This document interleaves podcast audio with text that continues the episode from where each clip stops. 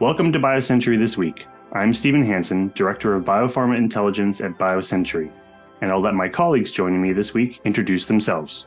I'm Simone Fishburne, Editor in Chief. I'm Steve Usdin, Washington Editor. I'm Lauren Martz, Executive Director of Biopharma Intelligence. On today's pod, highlights from the ESMO conference, an update on the confirmation process for the next NIH director, latest on the Inflation Reduction Act, and Abingworth's new clinical co development fund. But first, for many, 2023 was a story of survival. In 2024, the story must be growth. Join BioCentury, BIA, and special guests November 14th on the sidelines of the Jefferies London Healthcare Conference for a special CEO and investor networking event, including a fireside chat between the former CEO of Ablynx, Edwin Moses, and BioCentury editor in chief, Simone Fishburne. We expect this event to sell out. Register today to claim your seat at biocenturyjefferies.com. Wonderful. Great. Well, I think we're going to kick off talking about the latest cancer conference. And so, Lauren, I know you've been uh, sort of busily digging through sort of the latest data and trends. Can you talk about what some of the highlights were? Sure. Thanks, Stephen. It was a big conference. I think two of the themes that that I'd use to cover the big data that we saw are sort of practice changing phase three results and new progress in targeting newer solid tumor antigens. So the practice changing stuff was everything that we saw in the headlines over the last couple weeks. One of them came from an antibody drug conjugate from Seagen and Astellas that was Padcev. It's been on the market for a while, but it was moved into the first line setting for urothelial cancer with Keytruda and it nearly doubled both overall survival and progression free survival, which is a, a huge advance for that indication. There was also data from Genentech for its ALK inhibitor, alectinib. This was moved into the adjuvant non small cell lung cancer indication, and the results were pretty striking. It was kind of reminiscent of when the EGFR inhibitor Tagrisso moved into this adjuvant setting. This is another pretty common mutation in non-cell lung cancer and there the disease-free survival hazard ratio was 0.24 which means that there's a 76% reduction in the risk of disease recurrence over standard of care. So that was very exciting. And then I guess speaking of Tagrisso, there was also some data from Johnson & Johnson that got a lot of attention. Uh, this was the phase three Mariposa study of its EGFR by c-Met bispecific antibody, Rybrevant. And the data were really compelling, but especially if you looked at them within that phase three trial, I think the progression free survival hazard ratio was about 30% over Tagrisso, which again was, you know, a huge is a huge drug in first line EGFR non small cell lung cancer. This suggests that there could be a bit of an efficacy advantage, but there were some concerns that maybe the Tagrisso arm underperformed in that trial. And there are also some added toxicities in the bispecific arm, which included Johnson Johnson's own EGFR small molecule inhibitor. Lauren, it's funny that you just ended on the small molecule one because, in fact, I was going to ask you as I kind of look across the the data that you've just talked about. A lot of it really does seem to be bispecifics and ADCs and what we call advanced modalities. Is that the case that the breakthrough data is really coming from those technologies? or they just make a bigger noise and there's also a lot of small molecules doing their business so i think it, it depends on the target i think it was pretty split at this conference so the alk inhibitor is a small molecule there was some progress in the KRAS inhibitor space. We saw the first data from Merck on their new KRAS inhibitor, which you know it was very early data, but the response rates were were pretty high relative to what we've seen with the first generation inhibitors there there were definitely some small molecules that I thought stood out at the conference, but what I hadn't got into yet are some of the newer tumor antigen targets that we've sort of been following since these were discovered preclinically many years ago. And these make good targets for especially some of those immunotherapies or ADCs that are expressed on the surface of cancer cells. So there was DLL3, which was a it was actually a target that failed many years ago as an ADC target back when uh, AbbVie was developing one. But at this conference, Amgen shared some pretty compelling data for its bispecific antibody T cell engager against this target in small cell lung cancer, which is a really tough indication. So that I think that was, you know, exciting because it's giving new life to this target. And it's also, we've seen Amgen kind of struggle to follow up on its initial ADC approval. Um, there have been some dropped programs and some sort of changes in pipeline strategy around that. So this is a great opportunity for them to differentiate. This is a first in class molecule. I suppose another question I have then is it I'm, I'm wondering also you talked about small cell lung cancer, an indication that's been very difficult. And we've talked for a little bit about a lot of the, especially with PD1s, the low hanging fruit, should we say, has already been uh, picked. And I'm wondering if really oncology, we, we've talked about it entering the hard work phase of oncology. You know, are they starting really to make headway in now some very, very difficult cancers? Is that something you're seeing? That is that is something I was seeing at ESMO this year. In addition to some small cell lung cancer data, there was some pretty interesting ovarian cancer data as well. There was an ADC from Daiichi that's targeting cadherin 4, which is um, an emerging ADC target and the data there looked very good. That that's one of the three ADCs that was included in that big Merck deal a couple weeks ago. And Regeneron also had data for a bispecific antibody targeting MUC16, which is another, you know, in both cases, those are targets that are expressed on, you know, a high percentage of ovarian cancers. And there hasn't been a ton of innovation in that cancer for, for quite some time. So that was very early data. And I think the future there might involve combinations and then we also saw from Regeneron a bispecific antibody targeting MUC16 and CD3. And that was very early data, but I think the future there might be combinations. The company is also testing that bispecific with another co-stimulatory bispecific that targets the same tumor antigen and a different T cell target. Great. Wonderful. Thanks, Lauren. Well, it's super interesting. There was lots of uh, lots of stuff that you pumped out last week. So really great coverage. Everyone can check that out on uh, biocentury.com.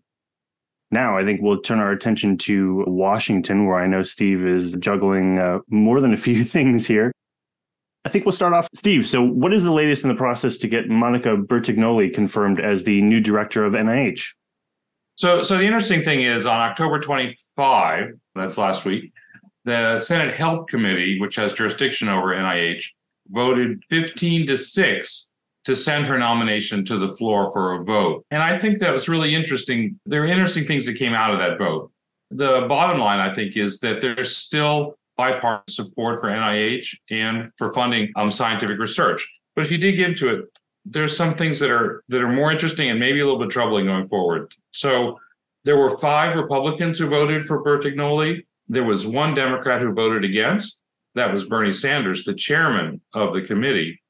He said that he opposed Bertagnolli because he doesn't think that she will, quote, take on the greed of the pharmaceutical industry, lower prescription drug prices in America, and move the NIH in a very, very different direction. End of his quote.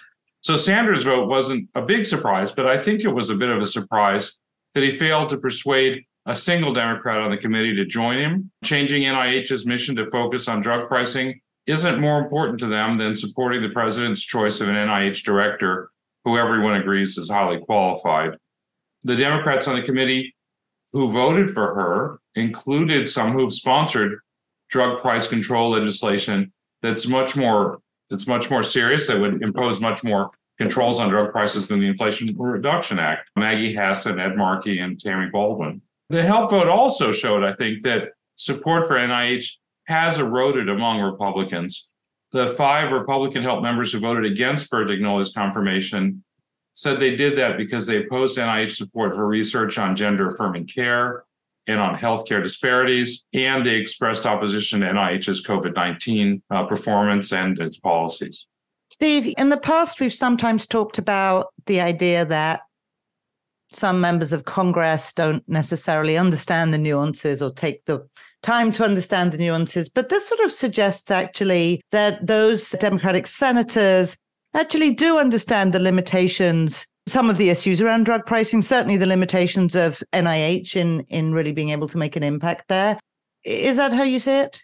No, not really. I think it's got a lot more to do with the fact that this is the president's choice and um, they're going to support the president. And that I think that they realize that having a um, congressionally, a, a Senate confirmed leader of the NIH is really important. It's an agency that controls a budget of almost $50 billion a year. And if they had rejected uh, Bertagnolli, they wouldn't get another chance in this Congress. We'd be going through the next election without a uh, congressionally, without a Senate confirmed leader of the NIH. So I think those are the more important factors. I, I don't think that it would be accurate to say that Maggie Hassan or Ed Markey or Tammy Baldwin looked at this and said, oh, well, we don't think that NIH should take aggressive steps to control drug prices. I think they just thought that it's more important right now to get a confirmed director. And and also, by the way, Monica Bertagnolli didn't say that she's not going to do those things in her confirmation hearing. She just declined to really say what she was going to do. She just said that she's going to follow the law. She said that, and, and different people interpret that in different ways. So we don't really know what she's going to do. The things that Sanders wants her to do is to exercise NIH's march-in authority to break the patents on drugs that were developed using NIH IP if the prices are deemed to be too high, to insert the, the reasonable pricing clause back into agreements between NIH and an industry, and to stop issuing uh, exclusive licenses to companies for NIH technology and instead to insist on non exclusive licenses. Great. Thank you, Steve. That's really interesting. And you've got the story up from last week on that process. Sticking in Washington, the latest from the other dramas going on in Washington is the Inflation Reduction Act. And today was the first public listening session. Steve, what the hell is a listening session? Well, I, I, have to confess that I had to jump off of it after an hour to get to record this podcast. So I didn't listen to the end of the whole thing. But the basic idea is that there were people from the public who signed up and said that they had something that they wanted to say. And CMS picked them by lottery to decide who would get to speak. People were asked to reveal if they had a conflict of interest, but weren't required to do so. This session was about Eliquis. They're going to have sessions about each of the drugs that were on the first list of drugs that are going to be part of the Medicare drug price negotiation program under the IRA. And it was interesting to me that several of the patients who spoke expressed concerns about PBMs deploying utilization management programs to limit access to Eliquis. They said that Eliquis is an important drug to them, that it has a, a lot of benefits over the old drug, warfarin, that was used for the same conditions for AFib. And one also mentioned a GAO study that found that in some cases PBMs get large rebates and charge plans more than their, their net cost for, for drugs. So I think that one of the outcomes from this first listening session might be that CMS is encouraged to scrutinize the behavior of PBMs more closely to ensure that they don't restrict access to drugs that have had prices lowered as a result of the IRA. I think that future listening sessions are likely also to provide opportunities for groups to emphasize drug pricing concerns and also to bring up concerns that they have about what they believe to have been anti competitive behavior by drug companies, particularly behaviors that have extended monopolies beyond the period that some of them believe that they should have been expired. So, Steve, what is the outcome, an upshot of a, a meeting like this? What, what should we expect going forward? Headlines, uh, attention. It's not clear exactly how it's going to be used. The law says that CMS has to take has to solicit comments from patients and from the public and has to somehow take them into consideration in its negotiations with companies over pricing. One of the things I think that these sessions will highlight is to the extent to which drugs that are on this list provide benefits that aren't being provided by older, cheaper drugs, especially generic drugs. And if patients emphasize that, and if CMS kind of absorbs that information, it could help the companies in arguing for higher prices because they they'll say look they really are providing an important benefit to patients relative to alternatives especially generic alternatives that are far less expensive wonderful. Well thanks very much steve for that and for the uh, education on listening sessions. I'm sure uh, that will be uh, be interesting to see how these sort of evolve as we go forward here. So finally our uh, deal of the day is abingworth's new fund that will bring more cash for late stage development. About 18 months after Abingworth was acquired by the PE firm, the Carlyle Group, the VC firm raised a $356 million co investment fund to invest alongside its $583 million clinical co development fund, two, that it closed in 2021. So combined, that gives the firm nearly a billion dollars to invest in late stage clinical programs. Essentially, with the fall off in capital raising by the sector over the past couple of years, basically has translated into there, there being more scenarios where biotechs are looking for creative ways to finance their pipelines. And so this sort of risk sharing co-development route is getting more and more attention. Our colleague Paul Bonanos spoke to Kurt von Emster about the deal, and he told him how Abingworth used to see about 15 appropriate types of deals a year, but that figure is now closer to 200. So pretty incredible increase in companies looking for opportunities to co-develop their pipelines. He said in particular medium-sized biotechs appear to be one of the primary areas of focus but that the breadth of companies interested is widening. He said that opportunities are also coming from larger pharmas, some of which are rethinking their decisions to seek expanded labels for small molecule products in the wake of the IRA that we just discussed. So really good opportunity for companies that are have a late stage phase three program, but they potentially don't have all of the capital they need. Those are the opportunities that a, that a fund like this is really looking for. So, Stephen, in these really down market days when everybody seems to be watching the XBI tank, this is private capital. Who, who's this good for? Who should take? Who should be enthusiastic about this, Stephen? So, I think everyone who is a late stage company. So I think, you know, Abingworth has worked with public companies, they've worked with private companies. So this is really anyone who has a late stage program, but maybe is a bit worried about their cash runway and whether they, they've got the cash to push themselves well beyond um, an endpoint. Really, this is to come in and essentially you negotiate a, um, a set return and then um, Abingworth provides capital to fund and even to to run the trial in, in a lot of cases. And so if you you know some companies use it for ways to get parallel development going if they want to try and be more aggressive with their development. But I think in a market like today, an opportunity where companies are worried about their cash runway and to help them really get something over the line that they still have a lot of belief in. Well, before we go, a reminder that you can find the latest episode of our sister podcast, The BioCentury Show, featuring Steve's conversation with Amicus's John Crowley at biocenturyshow.com. Thanks for listening this week. All of BioCentury's podcasts are available on Spotify, Stitcher, Apple, and Google.